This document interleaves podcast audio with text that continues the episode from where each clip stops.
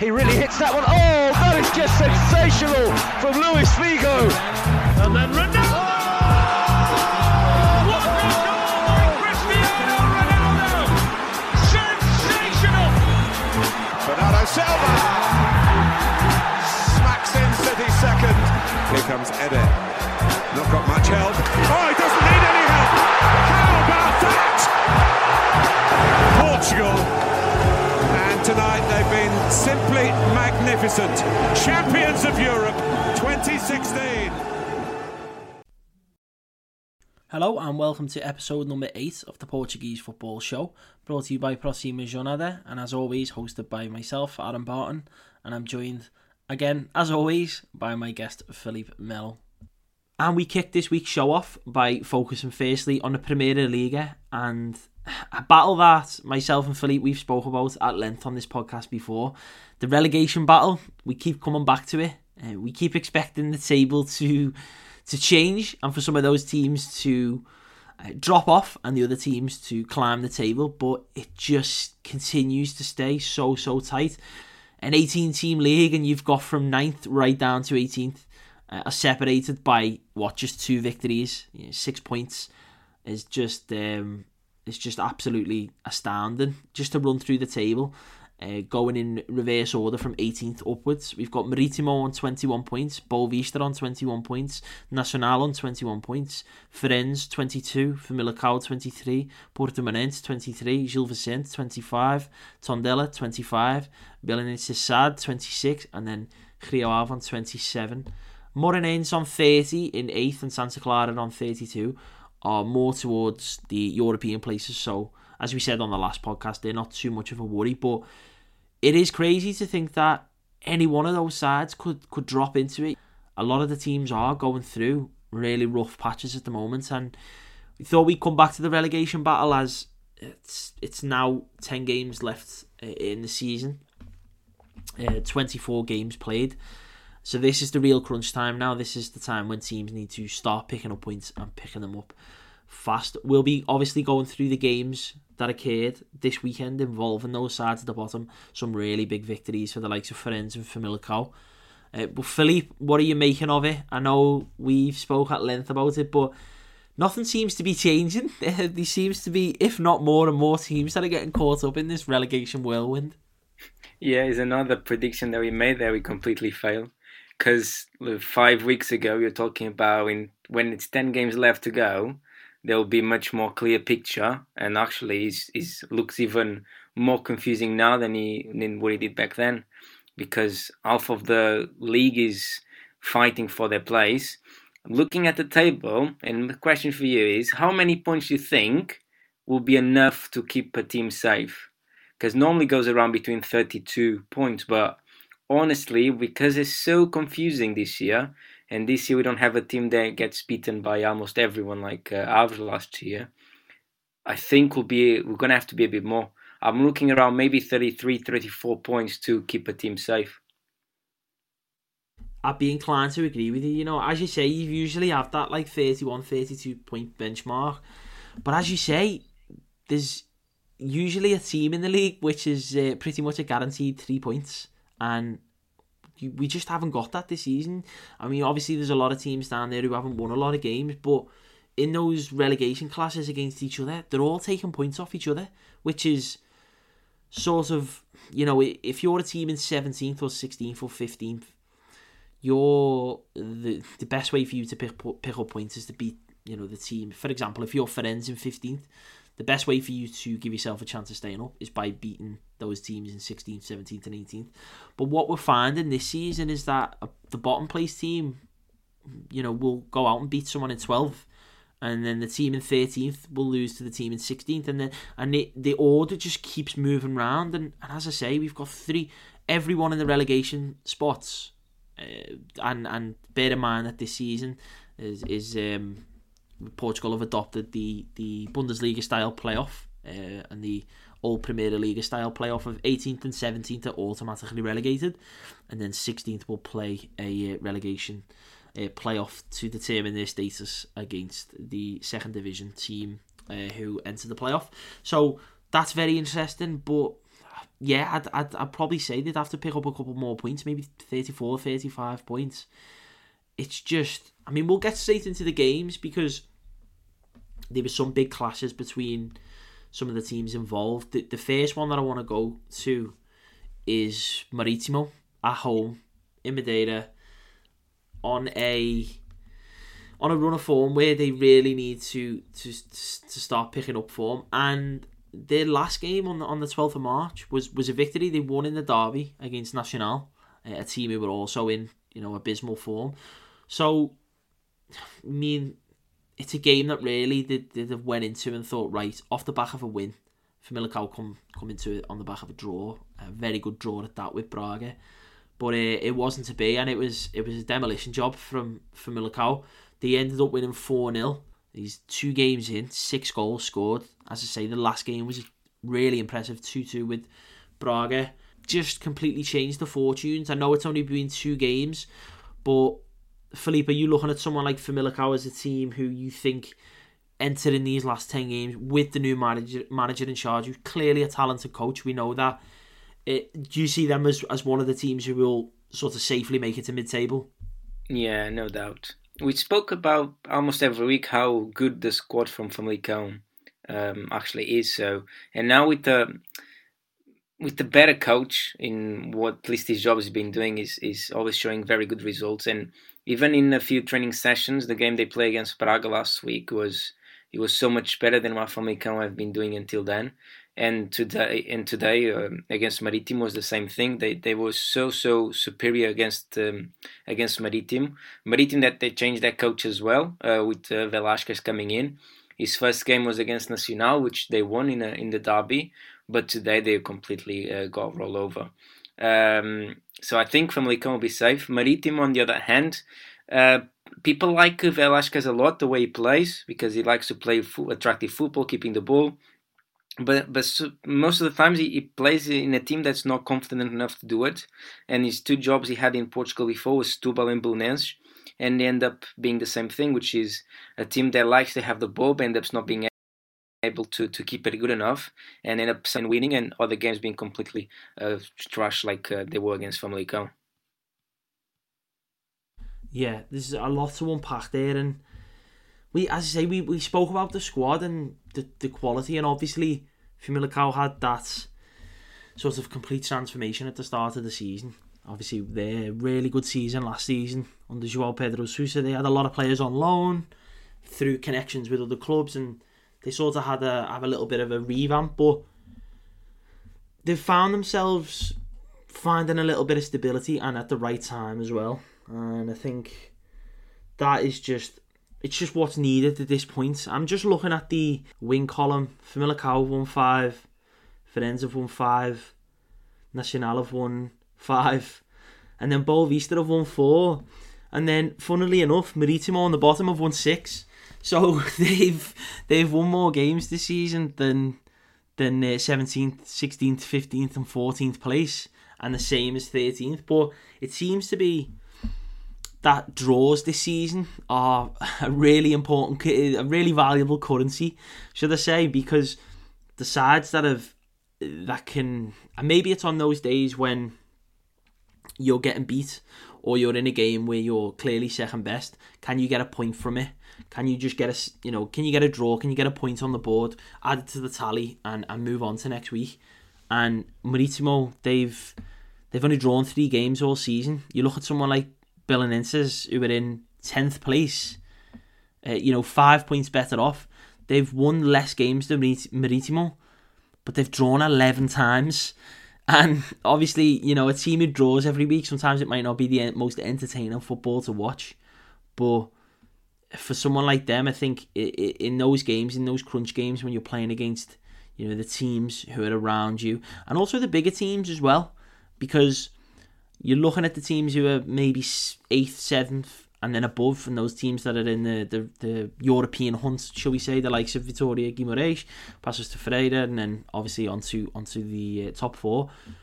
But, if you can get an unexpected point in a game like that where you're not really thinking about getting something, it's valuable currency to add to the to the total. So yeah, and then for Famalicão, your point you made before, I think it will be interesting to see what happens in the next couple of weeks in terms of how far they will pull away. Can they? Because they'll be looking now above them rather than below them. They'll be thinking they're in 14th place at the minute. You'd think, we were speaking before about points and how many points you'd need. Another 3 or 4 wins for Famalicão out of the 10 games, which is a big ask, to be honest, because we're asking teams to win 3 or 4 games out of the next 10 who've won 5 games all season. So it is difficult, but I don't know. I'm really caught up in it as well, because usually we're have like a nice title battle on our hands, but that's not happened this season due to Sporting's dominance. So I think there's a lot more attention being centred on the relegation fight, and also the fact that there's just so many teams that are caught up in it. And on Famalicão, will be interesting to see is that the next 2 games will be at home against Paços, and then they go away to play Sporting. So thinking they are quite hard games.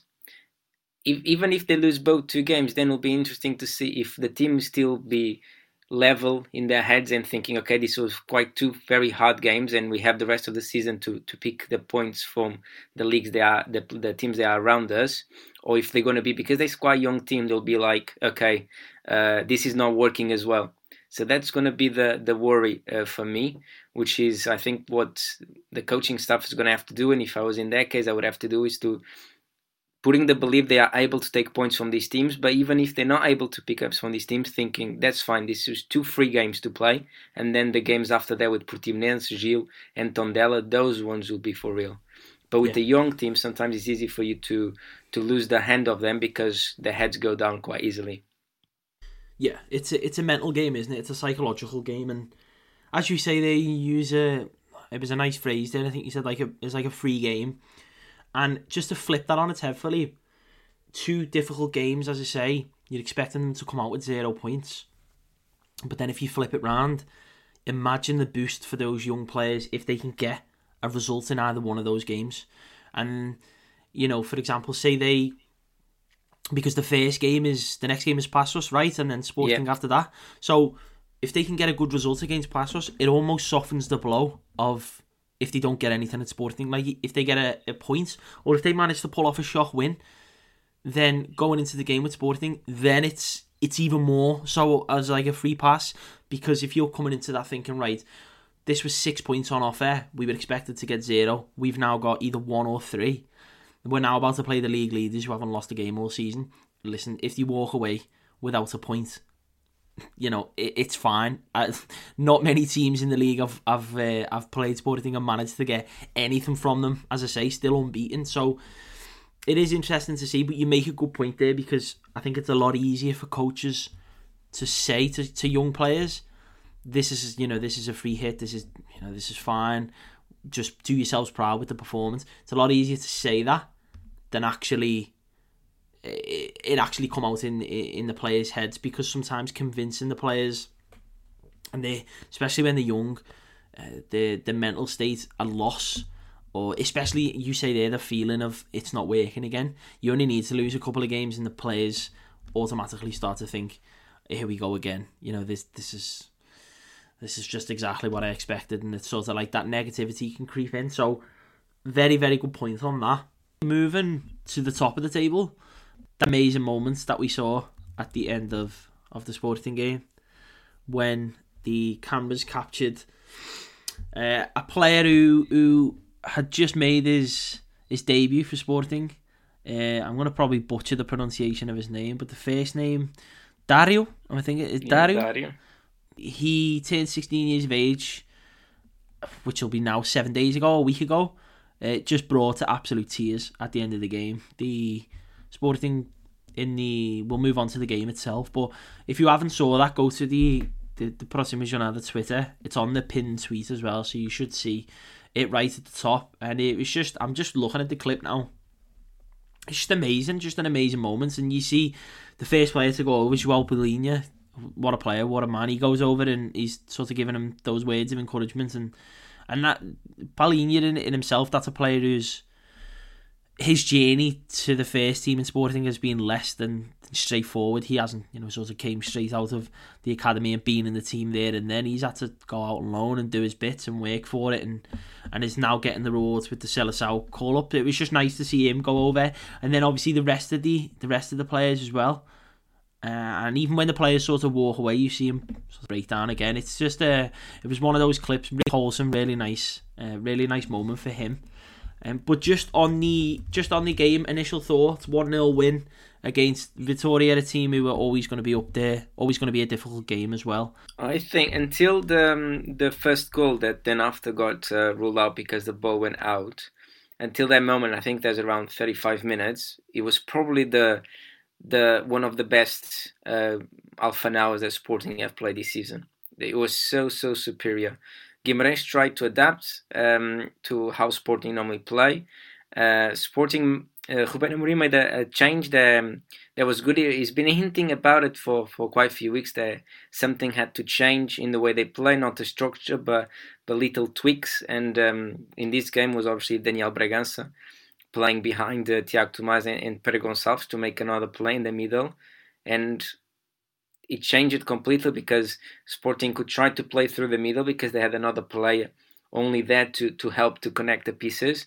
But then Nuno Mendes and Pedro Porro were perfect as well, because they completely opened up the pitch, which meant the wing-backs from Guimarães had to keep an eye on them and close inside. If Tiago Tomás was making a run towards the ball, then Bragança or Pedro Gonçalves tried to go in behind, or if Daniel Bragança couldn't receive a ball in the hole, he would move out wide to the half spaces to try to receive the ball straight from João Palhinha or João Mário. And those first 35 minutes were very, very good from Sporting. So then the goal came in after actually the best moment of Guimarães, where they had a few chances to actually score. And then quite a bit of luck on the goal, because there was a lot of misses, headers for the Gonçalo Inácio goal. So, but the first half an hour was perfect. And honestly, since, I don't know, probably the game against Guimarães, where we Sporting won 4-0 as well, I don't remember a better half an hour that Sporting actually played. Key word I was thinking, they looked so fluid. Like the movement was so fluid. The transitions. Pedro Gonçalves was getting on the ball, impacting the play. A player who you just mentioned there started, Daniel Bragança. What a player. What a talent. I like Daniel Bragança because there's a part of me, and this isn't saying that he's not a functional player, because he really is, but I'm a huge admirer of, aesthetically pleasing footballers. And what I mean by that is even when he does the simple stuff, he just makes it look so good. It makes it look so effortless. He's the type of player who you can make. You see these compilation videos on Twitter and YouTube and stuff, and it'd be highlights and best moments and stuff. He's such a highlight reel player without being overly flashy, because there was a moment yesterday when he received, he's pointing for it, he receives the ball. He turns away from someone, and then I think he puts it goes from his left, puts it on his right foot, and then just switches the play out to Nuno Mendes. And it was it wasn't a major moment in the game, but it just looks so good. And I always see people online on social media and stuff talking arguing between aesthetics and functionality. Those players who are just freaks for goals and assists and constantly put up numbers, and then those players who just are enjoyable to watch. I don't know whether you agree with me or what, but he's just such a nice player to watch. I mean, I don't know, it's the highest part, without even getting tactically deep, it's the highest compliment I can play is when I enjoy watching him play football. I pay to watch him play football. Thoughts on him? You're right. The best thing that I find he has is he already knows what he's going to do with the ball before the ball gets to him. Yes. So, and he understands the moment of the game so well. He understands that if he needs to have two touches to take himself the ball away from the pressure, he's able to do that. But most of the times he understands that when he gets the ball, he's going to be already under pressure. And he already knows which centre mid will be free for him to play the ball to. And reading the tempo of the game, it reminds me a lot. Obviously not as good, because Xavi was a different level, but in the way that he already knows what's going to happen of the play so simple, so short. He's very Xavi type of thing, and yeah, it's so cool when you see a player that looks like he's watching the game from above. So you have those games, they are very good in the individual technique that they're about to do, but there's games that look like they watch the game from a different perspective and understand everything that goes around them. And I think that's what Daniel Bragança have since now and since he was a kid when he started. Everyone knew he was going to be a big player.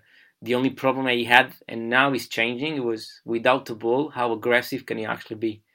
And now he's much more aggressive, but still sometimes the game, and in the second half, that was able to be seen, which is sometimes the game goes over him, and he's not able to impact anymore because Sporting, when he doesn't have the ball, and he starts to get tired, he cannot hold the game anymore. And when he's supposed to cover spaces, he got tired and he made it a lot harder for himself, but technically and understanding the game and the spatial awareness he has is brilliant. He sort of kept it ticking over, and again, it comes from, I like that analogy you used there of watching the game from above, like where you can see things that other players on the pitch can't see. And I feel like that's why he's so good when he receives the ball under pressure, because it's almost like he's got a 360 camera, if that makes sense. You know, like he's got that wide scope of, as you say, who's free, who's not, what spaces he's going to be pressurised in, where the players who are pressing him are coming from. Are they coming from the left, the right? Are they going to come straight in behind? Who's the covering player? But I feel like his reading and understanding of the game is superb, and because he thinks two steps ahead, he very rarely makes mistakes with the ball, because if he can already see what he's about to do, he already knows what will work and what won't. So yeah, I know I sort of went off on a Daniel Bragança propaganda hype train there, but you know, that's against the team who are right up there as well in Vitória, who came into the game in pretty poor form, to be honest, but are still up there. Whether they can, you know, because it looked at one point, I just want to focus on them for a sec, it looked at one point as if you had the top four in the likes of Sporting, Porto, Benfica, Braga, and then there was the fifth and the sixth team, who is Vitória and Paços de Ferreira. And sort of as time's going on, they've lost four of their last five games. Their last win was the 2-1 against Boavista. Since then, they were beaten 2-1 by Paços. They were beaten 3-0 by Braga. They were beaten 4-2 by Gil Vicente. And then they lost 1-0 to Sporting. So some, you know, difficult opponents in there. But Santa Clara are 3 points off them now. And it looked as if that fifth and sixth position was sort of in a little mini-league, away from seventh and below, and also they weren't. It looked like it'd be difficult for them to get near that top four. And you're looking now, Paços in fifth is 6 points off Braga, Vitória just 3 points off Santa Clara, and they obviously got a good team. They've got good quality depth as well. They've had some central defence issues in recent weeks. They started with a back three yesterday of Fernandes, Agu and Amaro, I think it was the other central defender, so they've had a little bit of difficulty defensively, but another loss, and they'll be hoping that doesn't continue, because say Santa Clara, they win the next game and Vitória lose, they can soon drop down into 7th and 8th position, and what they're really aiming to do is be pushing for those European places, especially with some of the talent that they've got. And the likes of Marcus Edwards, it's difficult to see him, especially if they don't get any European football, which it looks like they won't, difficult to see him be in there next season. And they've got some other, you know, young talented players there as well, and then bringing in the likes of Quaresma to sort of have that impact, if not from starting, but coming off the bench. But yeah, not being in the best form recently, but now we'll see what happens with them. And then the game actually tonight, Philippe, just before we move on to Porto v Portimonense, a side who were putting into some form that we predicted. We said when they were coming into the last, say, 15, 10 games of the season, they will really start firing up the engines and getting that form in gear. And it's Benfica who, looking at their last five games, they haven't conceded a goal. They came in to a game today, they won 2-0 against Braga, and yeah, another win. So that comes after the 3-0 Belenenses, the 2-0 Rio Ave, 2-0 v Boavista, and putting together some nice form towards the end of the season. That Champions League space will be the priority for a time. It looked like the second place would have been, you know, Porto and Braga possibly for the third place. But what you see just before we get into the game, do you see that table finishing like that? Sporting, Porto, and Benfica for those three Champions League places. It's another hard question, really, because I don't think none of them is going to win all the games until the end, obviously, because there's still games to be played between them. But I think there'll still be bad spells for all of them. And Braga, the last two games, because even last week against Famalicão and today against Benfica, I know they go 10 men with an hour still to play. But even before that, they looked like a different team. They spent so much time playing twice and three times a week, and Carvalhal was complaining about it. But now, since they went back to playing once a week, they look worse.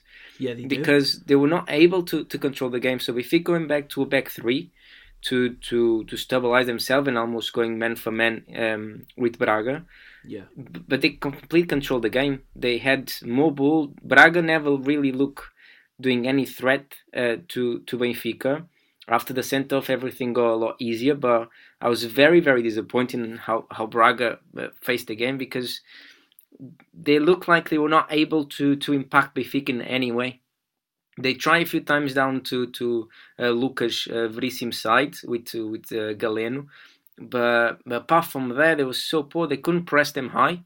Only twice they were actually able to win the ball high on the pitch, but apart from that, they weren't able to press them. They couldn't keep the ball for too long either, because Benfica got the triggers to when to go pressing and recover the ball in the middle quite well as well. So very, very disappointed. So I think these 2 weeks break will be good for them to try to reassess and focus, because they're always 1 point behind Benfica and 4 behind Porto. So it's hard to say straight away that they're going to finish fourth, because obviously we know their quality and how well they can play. But they need to turn this around, because against Famalicão wasn't good and today wasn't good again. Yeah, I mean we can't just write them off, because we've saw, you know, the football in particular, not just the productivity in terms of the points on the board, but how well they can actually play. But I'm just the same as you. I was disappointed, to be honest, and I know it's easy to say. As you say, the Francesio was sent off for a second yellow card, which was debatable at best, to be honest. I mean, you can see both sides of the argument. He's kicked and he's made contact. It's one of those sort of high foot challenges, and then you watch the replay and his foot. I mean, for a high foot, his foot's not very high. He didn't know. Was it Rafa Silva who came in with and won the ball, just got there quicker, and he sort of left his leg there. He didn't know he was there. I just think with something like that, can the ref blow up for a free kick and just play on? Like that's it, you know? Yeah. Is it a yellow card? You know, not for me, to be honest. But as you say, you can't just turn around and say Benfica won the game because Braga went down to 10 men, because before the red card, Benfica were in total control. They had that chance. Was it João Novaes hit the post? They had, in terms of like statistics. Sporane has a couple of half decent chances, but yeah, but Sporane, those two chances shows why he's not at Sporting, because he Elton should have done. Yeah, and late doesn't even make very good saves. The ball goes straight to him. He's incapable to doesn't to make place him worse, does he? It's just he should be at least making the goalkeeper.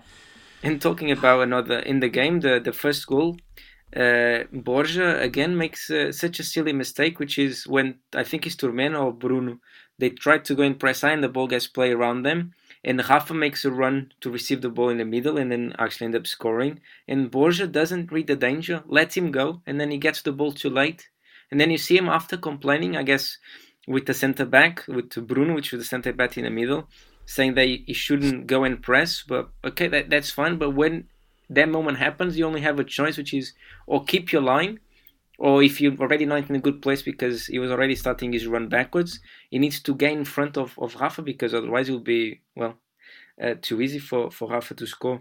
So But yeah, I'm pretty sure Carvalhal would be very disappointed because even with 10 or with 11 or then 10, they weren't able to create real danger. Yeah, I mean, when I was talking about then about the disappointments, I was thinking about Carlos Carvalhal because I was thinking if there's any manager who'd be frustrated with that type of performance, it'll be him. He has such high expectations, he has such high standards, and I just think, say it's hard speaking about the game after it when there's been something like a sending off because you think about how that impacts the game. But as I say, even before the sending off, they just didn't look. They didn't look right. They don't look like the team we used to seeing. But I mean, everyone has blips in form, I suppose, and that pretty much a perfect season if you take out sort of like the Europa League knockout rounds and stuff. But they've applied themselves like well, and they've got themselves into the position where they're even talking about qualifying for the Champions League, which is, you know, obviously mightily impressive. But just to go to a player who gets a lot of criticism, and he's a player that I love sticking up for because he's a player that continually will put numbers on the board. I think he's the second highest scorer behind Pedro Gonçalves. I think he's 2 goals behind. Seferovic, he gets the goal and gets the assist, but I don't even want to speak about the goal. It's such a tidy assist for the Rafa goal. He sort of like, the ball comes into him and he plays it, almost stretches a foot out with like the outside of his foot and plays it through someone's legs. Is it Tom Menes? Like, I can't remember whose legs it was, but he plays it through into Rafa, and obviously it was a tidy finish. But I was like, go on, Haris. Like, that was like, he looked like a number 10. Like, and then obviously scores. He misses chance after chance after chance. But it's incredible because, you know, I look at him, and if I had the chance to buy him or another striker, I would go for another striker. Because the idea they have in your head is technically he's not gifted. He's not really fast. He misses a lot of chances.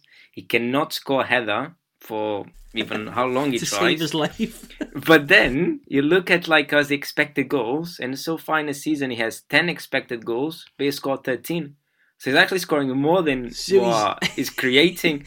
But you look at him and you think, this fella loses a lot of goals, but actually he misses a lot of chances, but he's scoring more than what's expected to him. Yeah, which is incredible. Say that louder for the people in the back. That Haris, I didn't think I would have heard that, because obviously I'm only half joking when I talk, because say he does score goals and stuff, but he's not a player for everyone. But what I never thought I'd hear anyone say is that Haris Seferovic outperforms his expected goals. Yes, because I never expected to say it. I look for these stats while he was speaking to moan at you, to be like, look at him, he misses so much. But actually, it completely backfired. Clearly, some of these chances that he's missing, he probably shouldn't be taking on anyway. Like, random shots from like angles where the chances of scoring are like 1 in 15. But yeah, he's as I say, I think Benfica will just keep signing a striker until they find someone that can outperform and outscore Seferovic. It's like they're so adamant to replace him, but every replacement he signed doesn't seem to be able to do it. He's like, yeah, he's the king, and he won't let anyone have his crown. And you know, the worst thing is going to be top scorer. I honestly think he's going to end up scoring more than Pedro Gonçalves. I genuinely think. I mean, he's 2 goals off. Yeah, Pedro Gonçalves now, and there's 10 games left.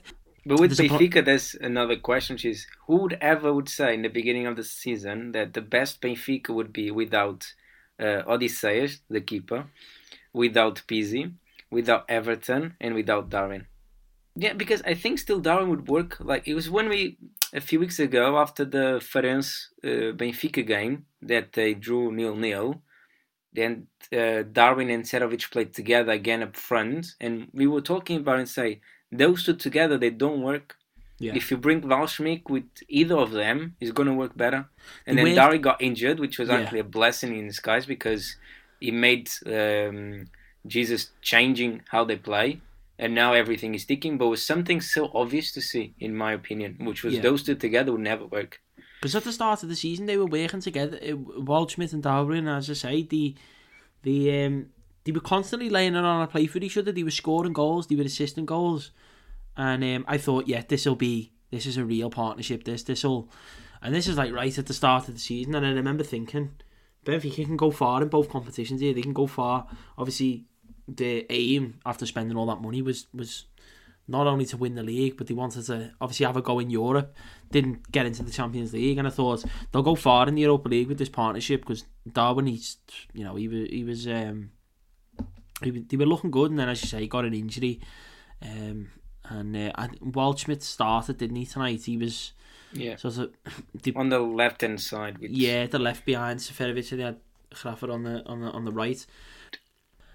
And then we go to another team at the top, who are 10 points off Sporting in second place, but a nice 3-point cushion from rivals Benfica, who they still have to play on the 9th of May. That is Porto. They played Portimonense away from home and came away with a 2-1 win. It wasn't a game for the ages, definitely not a game that'll be released on DVD and spoke about in years from now. Porto won courtesy of 2 own goals. The second was a delightful free kick from Sergio Oliveira, which sort of came back and bounced on the back of goalkeeper Samuel's head and went in, which sort of... I'm sure Sergio Oliveira would have loved to have claimed that goal for himself, because it was a nice free kick, but came off the goalkeeper last. The equaliser, as it were, was Portimonense. That was Fali Candé scored on 64 minutes. Another sending off for Sergio Conceição in the aftermath of the Samuel own goal from the Sergio Oliveira free kick. Sergio Conceição and Paulo Sergio, that's a lot of Sergios, were in a scuffle on the touchline. Both managers, as I say, sent off. Things got pretty heated. You had the players over there trying to sort of pull the managers away, as it were. It actually looked like roles reversed. Usually you see the coaches pulling the players away, but this time it was both managers were incensed. It looked as soon as the goal went in that Sergio Conceição was saying something to Paulo Sergio, which he didn't take kindly to. But as I say, the game itself, not much to report on it, to be honest. As I say, it wasn't a classic. Philippe, thoughts? Yeah, the most interesting thing was the almost fight between the managers, which is not even good to see in a football match. About the game itself, it was quite hard for Porto to break down Portimonense, because they defended quite in a low block. With the 5-4-1, where actually Fali Candé was following Corona everywhere, so was basically taking Corona out of the game, and was very hard for Porto to create space through the middle. So what they tried to do was trying to use a bit of space behind the fullback that would go up, which was Fali Candé, but there was quite a lot of wind, and even after the game, Sergio Oliveira spoke about it, which is they're trying to use that space with a bit more power on the ball, but because there was too much wind, it was the passes were too heavy. They end up in the first goal. They actually comes from that side when one of those balls that actually works, and then in the second half was a bit more open. But actually, after the goal from Porto and then the problems between the managers, actually took a bit of the sting out of the game. So actually, Portimonense was high, but then there was too much in the head, and they started more arguing between each other and with the referee, and the game got a bit harder to really analyze and to get a sense on it's going, and ended up not being a very good game, because until the second goal from Porto, those first 15-20 minutes in the second half were quite good, but after that was not a good watch, to be honest. It looks like Porto just wanted to finish the game. Portimonense wasn't able to actually create any danger after that, and it was the last 20 minutes. It could be, it promised more than actually gave this game at the end. Yeah, I think that's a problem. That's probably a very astute, accurate summary of the game. As I say, it wasn't many events to sort of comment on there. But again, it's another win. It's a win away from home. It's another 3 points. And as I say, Porto, they're leading the charge at the moment for the second Champions League place. They'll want that automatic qualification spot. And we've saw this season just how impressive they can be in Europe, so we'll just move on to that. I know it's outside of the Primera Liga, but obviously still got to remember that Porto are playing in European competition. And one thing I wanted to remark on is after playing, you know, that epic match against Juventus, both home and away, and then in the second leg playing 120 minutes and giving it his all. After 24 minutes we saw Pip go down injured. He was replaced by Diogo Leite.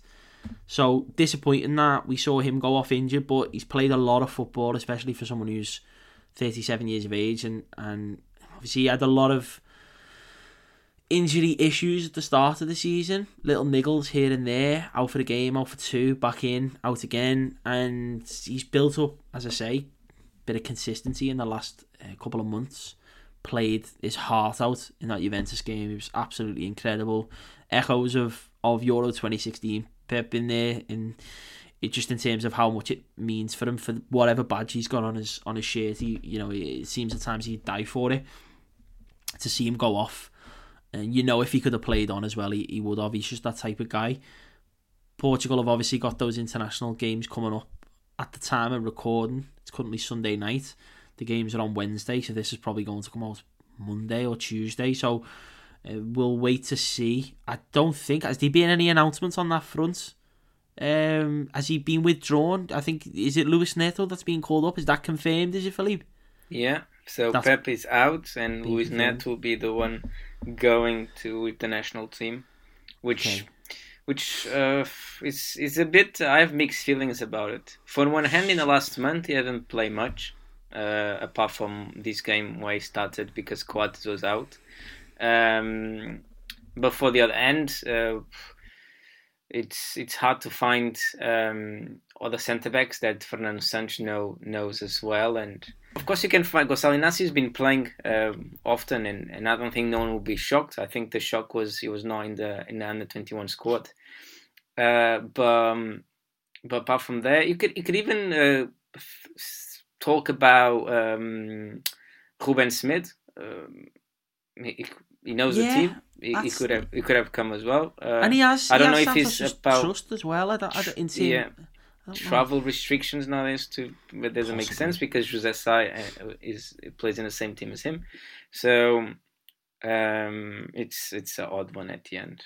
The only way I see is because he knows the team, he knows Fernando Santos. But yeah, Ruben Smith would fit the bill as well, and I think could be a better call than Neto is. But well, what do we know? It's so we've got Ruben Dias as. Well, he's the leader there in central defence. I mean, I'd really like to see... I love seeing him and Pep play together. But obviously that won't be the case this time. So, other central defenders we've got there. We've got Luis Neto, and then we've also got Domingos Duarte. And José Fonte. Who, even again, though he's not going to be able to play against Serbia. So, if for anyone that doesn't know, we put a message out on the social media. It still hasn't been resolved yet, as far as I'm aware. José Fonte actually said in the sort of like a statement, he said he hopes that the federation will resolve it with the league, but at this point in time, it looks like we won't, in quotations, we won't be able to play against Serbia. So we, meaning the players who are based in France, the players who are playing in Ligue 1, so Renato Sanches, José Fonte. Anthony Lopes, who again it was looking like, you know, really, and is a starter against Serbia, especially in Rui Patricio's absence. And then also, who's our fourth man in France, Philippe? I forgot. Who's our fourth guy? Danilo Pereira. Danilo, that's it. We forget. I completely forget that he's at PSG. So that means going into that central defence wise, we're looking at Ruben Dias and Domingos Duarte, and in goal, Rui Silva against Serbia, because no Rui Patricio, no Anthony Lopes. Yeah. To be fair, there's one positive you can take from that, and it's that Rui Silva and Domingos Duarte know each other inside out. They know each other's game well, and it's always good for a goalkeeper when he's got sort of defenders in front of him that he knows and trusts. To build up that relationship, you don't have to ask a goalkeeper for how important the relationship is between defenders and goalkeepers. So I mean, if you're gonna, I'm a positive guy. I try to think positive out of things. So, but obviously Serbia out of the three games is the most difficult game. So it's not ideal that that's the game that we're without Ligue 1 players, and then as I say, the likes of Rui Patricio and Pep, who won't be making it to to any of the games is disappointing, but hopefully Portugal can get the job done in the two games either side, the games against Azerbaijan and Luxembourg.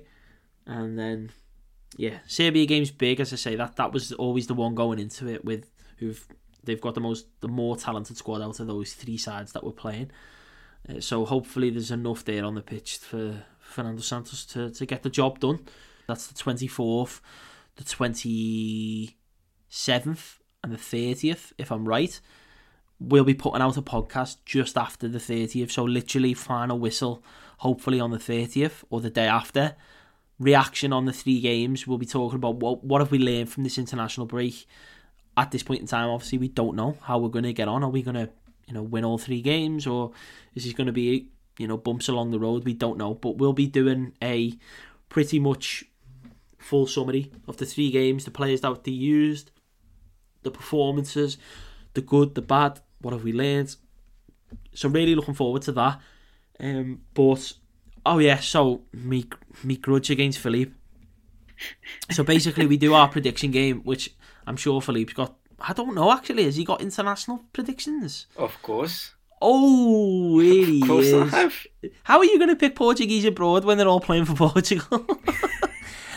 So you must just be picking neutral games. No. We're going to go and predict the entire group stage of Portugal games of the under-21s. Jeez, that's a task. Tough. Right, so, our last game, I got 0, right? Out of 3. Yes, I got 0 out of 3. And Philippe says, Aaron, you got 0. And then obviously him and Marino are laughing at me. And I'm just like, take it on the chin, whatever. It is what it is. And then he's like, we didn't have an outright winner this week. We had lots of people who got one. Well done to everyone that played, blah, blah, blah, blah, blah.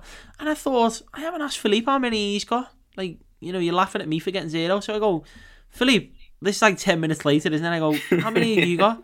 And you go, 0. And I'm like, so what was all that about you laughing at me for getting... And he goes, I didn't think you were going to ask me how many... So he was just trying to... They were having cheap laughs at me. I was convinced I couldn't laugh at you without having to say how bad I was as well. That's not how it works. You can't laugh at me for doing the exact same thing you did. So well done to those will know who played. I haven't got the names, but those last week who put in the predictions. I think pretty much... Everyone who put in a prediction got at least one right. 1 point. So, just me and you are like zeros.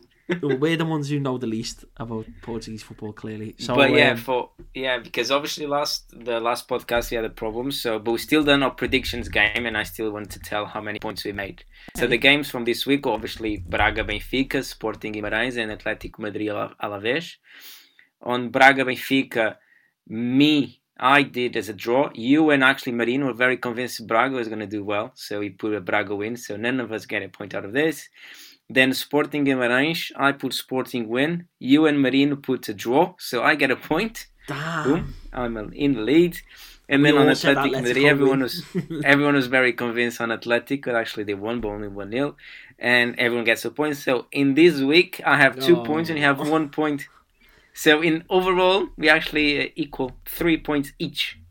Okay. After three rounds of games, so it's not too bad. No, we're not doing too bad.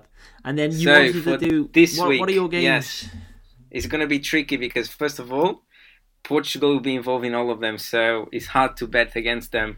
But we're going to go for the under-21s group stage. So the first game, we are playing Croatia, which has a very good team. And this actually gives me excuses to talk about the under-21s of a play to watch. So in Croatia, if people watch a centre-back called Gvardiol, which is going to be an absolutely beast. He's already signed for Leipzig. But yeah, Portugal against Croatia. 1-2. And don't need to ask me who plays at home, because it's a neutral tournament. Hungary or Slovakia. You can't do this because every single game I'm going to pick Portugal, even when I don't think Portugal are going to win. No, I think the Croatia game Yeah, I think Portugal will start it off with a win. I think they've got to start it off with 3 points, because I think the second game is the game against Inglaterra. So yeah, I think... so yeah, I put Portugal as well. I think, to be fair, of the groups, Croatia is the weaker team out of the group. Yeah. Then second game, yes, will be the big one. Portugal against England. I'm gonna go with a draw in that. And this under-21 generation of ours is obviously so talented. But there's so many players who aren't getting regular game time, and I don't think there's a substitute going into a tournament for game time. And obviously, the players who actually had the most game time going into it, who you're most confident about, the likes of Rafael Leao, have dropped out of the tournament now with injury. He's not going, so he's one of the most important players, and he won't be there. Obviously, you got the likes of Trincao, who's been playing sort of in spurts and spots for Barca recently, and making a good impact at that. Jota Valladolid has dropped out with injury. Gonzalo Ramos has joined up with the squad, and so is João Mario from FC Porto. So it's even in terms of the midfield, there's because obviously I know you want a prediction, but just think to give a bit of context, because a lot of the stuff obviously we spoke about on the missing podcast is we got a lot of players coming into it who haven't kicked the ball much recently, and the likes of Tino in midfield, Florentino Luis and Jetson Fernandes, and players that are supremely talented but for one reason or another just haven't been able to sort of kick on in the last year or year and a half. England, on the other hand, have got a lot of players who are playing regular football, and players who are playing regular football at a very high level. The only reason why I won't go for a defeat is because I think Portugal have still got a lot of talent in the ranks, and I think if they can hold England to a good game. Obviously, I'm hoping they go out and absolutely batter England, but I just don't think that'll be the case. I think it'll be a very hard-fought game. But yeah, I'm going to go with a draw. I know that was a very long explanation, but there were some people who were injured, people who have dropped out, people who've come in, and some people might not have known. So yeah, I'm going to go for a draw. What about you, Philippe? Me, unfortunately, I'm going to go for England. I think individual quality, I think they are a bit superior than Portugal. But then adding up to that is the fact that they have a lot of people playing very, very, very regular in their clubs, and Portugal doesn't have that. So I went for England. And then the last game, which will be probably the decisive one, to remind people, this is the first tournament of the under-21s where 2 teams per group go through, so we're going to have a quarter-finals, which is the first time it happens in these under-21s. Will be Portugal against Switzerland. Who are you going for? I'm going to go for Portugal on that. In terms of man-for-man quality, I'll probably put England and Portugal up there together. In terms of quality going into the tournament, I'll go England, Portugal, Switzerland, Croatia. So hopefully, I mean, if Portugal can get those 2 wins, that'll be enough to see us go through, I hope. And then if they can get something from England, then brilliant. But what about yourself? Me, I went for a draw because I look at this Switzerland squad and I see players which they are playing often in their clubs, and they have a lot of quality. Like players like Leonidas from St. Gallen, very young centre-back, but very, very good.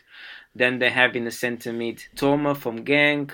Then up front have one of the youngest players that's going about to be a complete beast. Is so good with Noah Okafor from Salzburg. So they have a very good team.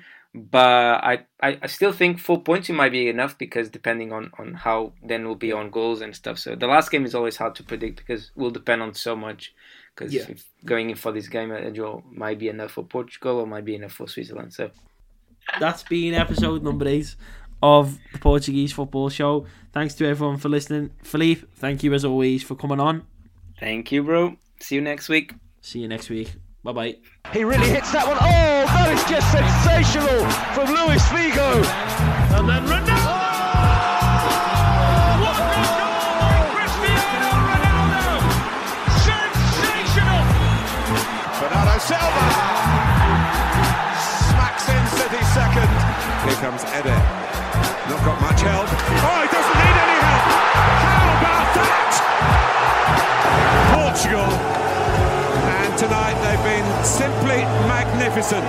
Champions of Europe 2016.